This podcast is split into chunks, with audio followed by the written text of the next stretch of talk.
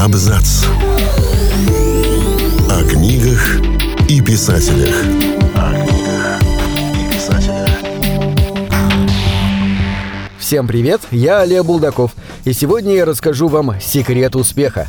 Приведу некоторые рецепты для работы от известных писателей. Едва ли писатели классики стали бы такими известными, если бы не понимали, что литература — это такой же труд, как и любая другая деятельность. Ни Рэй Брэдбери, ни Джеймс Джойс не ждали музу и признания таланта от толпы. Они работали и над тем, и над другим, и оставили потомкам дельные советы.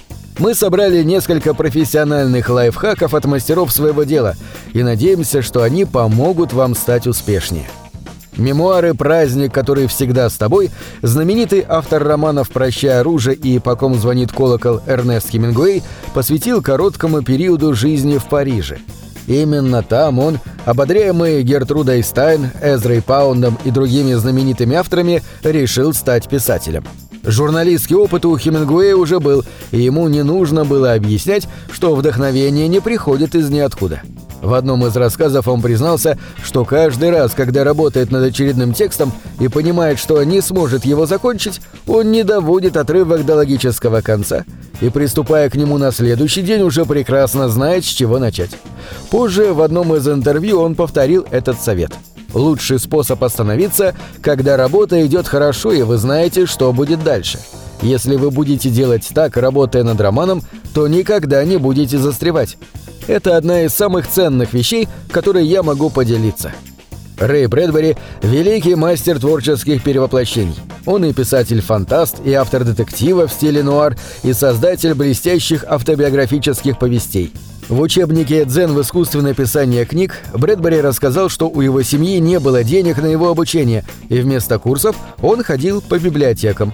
Желание расширить кругозор и раздвинуть границы осталось с ним навсегда, и, конечно, первыми проводниками в терра инкогнито для него стали книги. Читайте авторов, пишущих так, как мечтаете писать вы сами, мыслящих так, как вам самим хочется мыслить. Но читайте и тех авторов, которые мыслят не так, как вы, или пишут не так, как хотелось бы писать вам, для того, чтобы получить стимул посмотреть в том направлении, куда вы и не взглянули бы многие годы.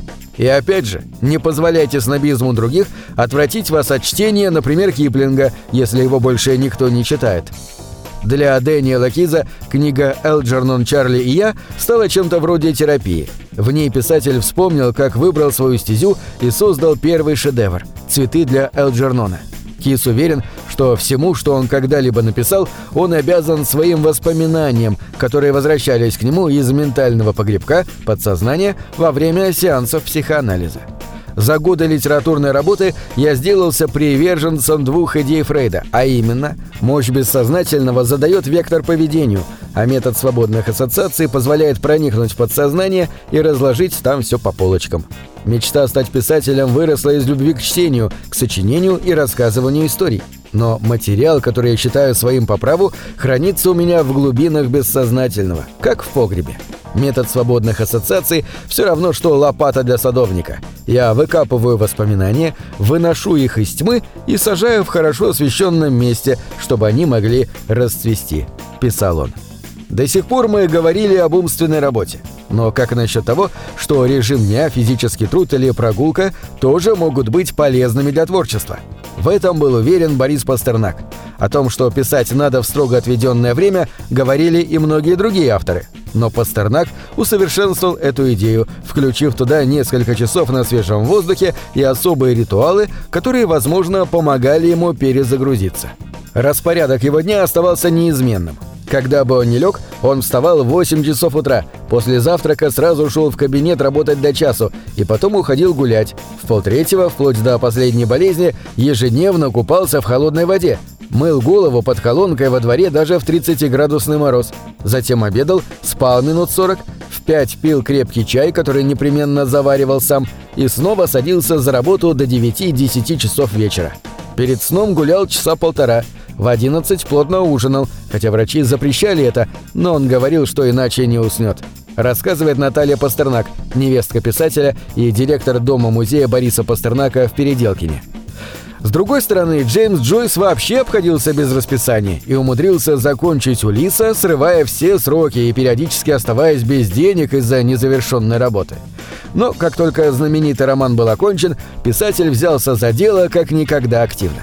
Он понимал, что книга не найдет своих читателей, если автор будет тихо сидеть в уголочке, и помогал издательству в пропаганде своего детища. Переводчик Улиса на русский язык рассказывал, что Джойс собирал отклики о своем произведении, причем ему было важно количество, а не содержание. Принималось все – от цветистой брани до похвалы.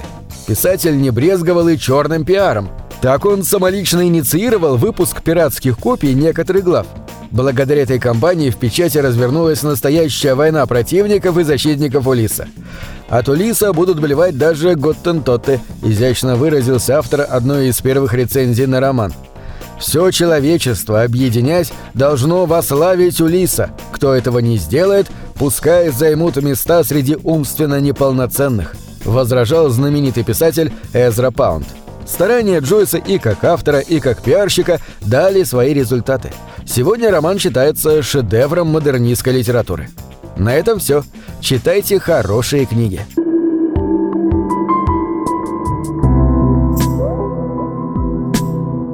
Книги — это двери, что выводят тебя из четырех стен.